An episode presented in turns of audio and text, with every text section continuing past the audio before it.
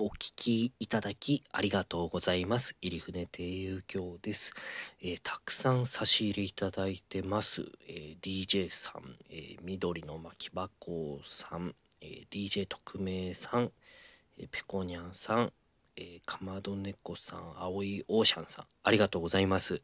ちょっと、え簡単ですが、お礼言わせていただきます。ありがとうございました。コメントもたくさんすいません。えー、青いオーシャンさん、山の話良かったです。配信ありがとうございました。えっ、と、これは、と、と、戸隠でいいのかな？戸隠神社、長野も素敵なところでしたよ。えー去年夫と行きました。現地で熊鈴と携帯トイレも買いドキドキしながら歩きました。堀船せんべい寄せ伺います。楽しみです。ありがとうございました。堀船せんべい寄せ同期会ですね。えーありがとうございました。そう、えーいろんなところがあるんですね。そう、現地で買えるといいですね、鈴とかそういうのが。えー買えなかったですからね、怖かったですよ。秩父の三峰登った時ですね。えっ、と、かまど猫さん、ブログ拝見しました。あありがとうございます。ブログ見ていただくとね、助かりますよ。えーみずみずしくも神々しくて深呼吸したくなりました。たっぷり目の保養をさせていただきました。サムネの一蔵さんシュールですね。そう。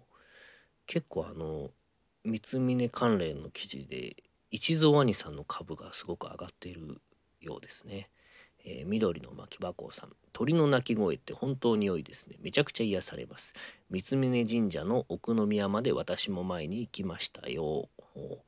奥宮に着いたら霧雨になり幻想的で精霊された気を感じるような場所でした。うん、いや本当に何ていうんですかね神秘的なあの場所でした。あの心が現れるっていうんですかねまあなんかそういうものがありそうな気がしましたね私も、えー思いました。えっ、とえっ、とあとこれは何ですか？あの鳥の鳴き声名前わからないです。江戸屋猫八さんですか、えー違うと思います。えーペコニャンさん、お疲れ様です。コーヒーをどうぞ。ありがとうございます。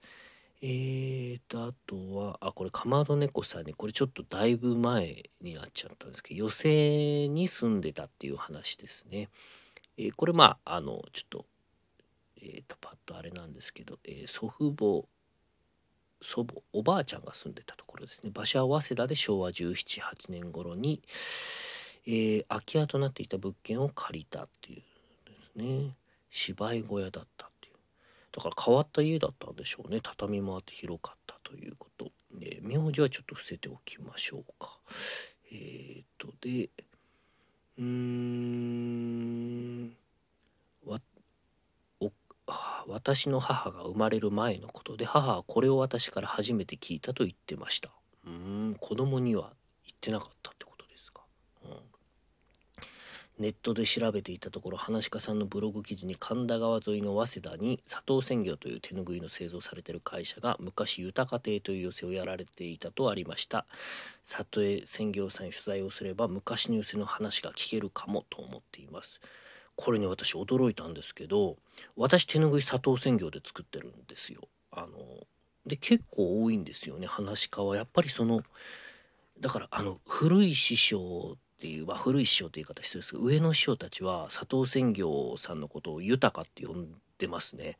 あの50歳より上ぐらいの師匠方ですかね。豊かって言いますね。どこで作ってんの豊かとかって話されてますけど。あのやっぱりえっ、といろんなところがあるんですよね。手ぬぐい作るとか新しいとこもあったりとかあの関西に頼んだりする師匠もいらっしゃるらしいんですけど佐藤鮮魚さんちょいと高めなんですけどらしいんですけどあの物はやっぱりいいっていう評判でしたね。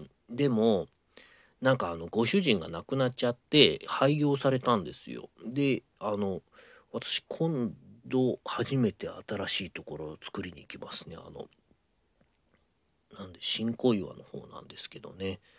えー、となんだっけ伊勢安さんってところ行きます今度。だからちょっと色変えようかなとかシンプルに紺とかにしようかなとか思ってます。型紙は果たして使えるのか。型紙が送られてきました。あの手ぬぐいの型ですね。その絵絵の元っていうんですかね、うん、送られてきました。あの版木みたいなんじゃないんですね。なんかちょっと思ってるのと違うやつでしたけど。もしダメだったらデザイン変えなくちゃなとか思ってますけどね。そう。そう寄せが手ぬぐい屋になったっていうのがあるんですね。神田川ってなんかそういうところだったらしいですね。うん。えっ、ー、とで近くに早稲田大学の演劇博物館があり学生でなくても無料でできてあそうやっぱ早稲田近いですからね。そういろいろなんか情報も教えてもらいましたよ。ついでに。西早稲田に甘露という中国茶と薬膳スイーツのカフェがあって美味しそうです。うん。なるほど。行ったことないのに教えてくれるのもなんか 面白いですね。はい。是非貸してもらいます。あと神楽坂の木の瀬うん抹茶ババロを求めてここよく通いました。へえちょっとねこういうの教えてもらえると嬉しいです。私今本当に暇なんで自転車でずっと都内をうろうろしてるので。はいこういう情報ありがたいです。はい。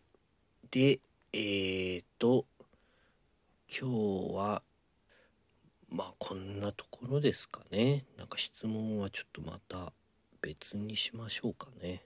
うん。手ぬぐいをまあ作るんですけどちょっとあのまあ豊かからですけど。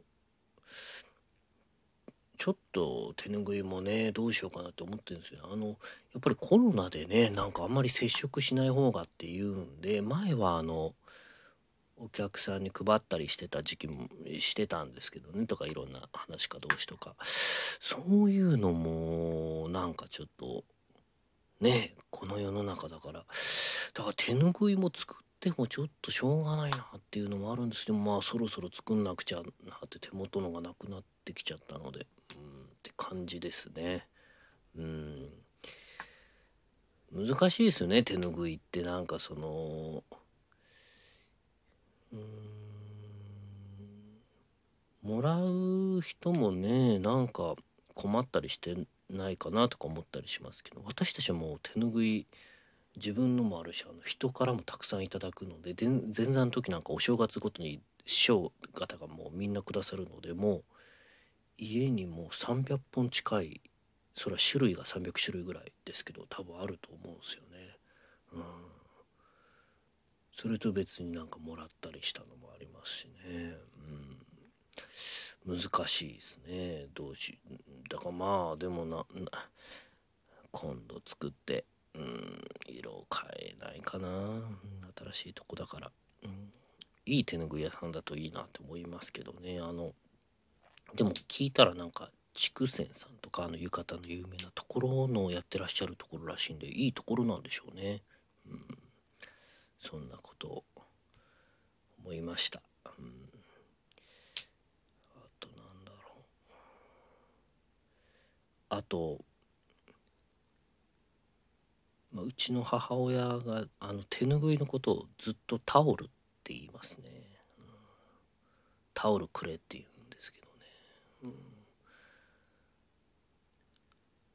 あれやめてほしいですね、うん、はい。そうですね。だから何て言うんですかね。そのまああげたりするものでもあるんですけどね。売ったりはあんましないですかね。まあ売る方もいらっしゃるんですけど差し上げたりなんかのお礼でお世話になった時とか挨拶代わりにとかありますけど。だからまあそんな高価でもないんですけどでもすごく大事にしているものですね。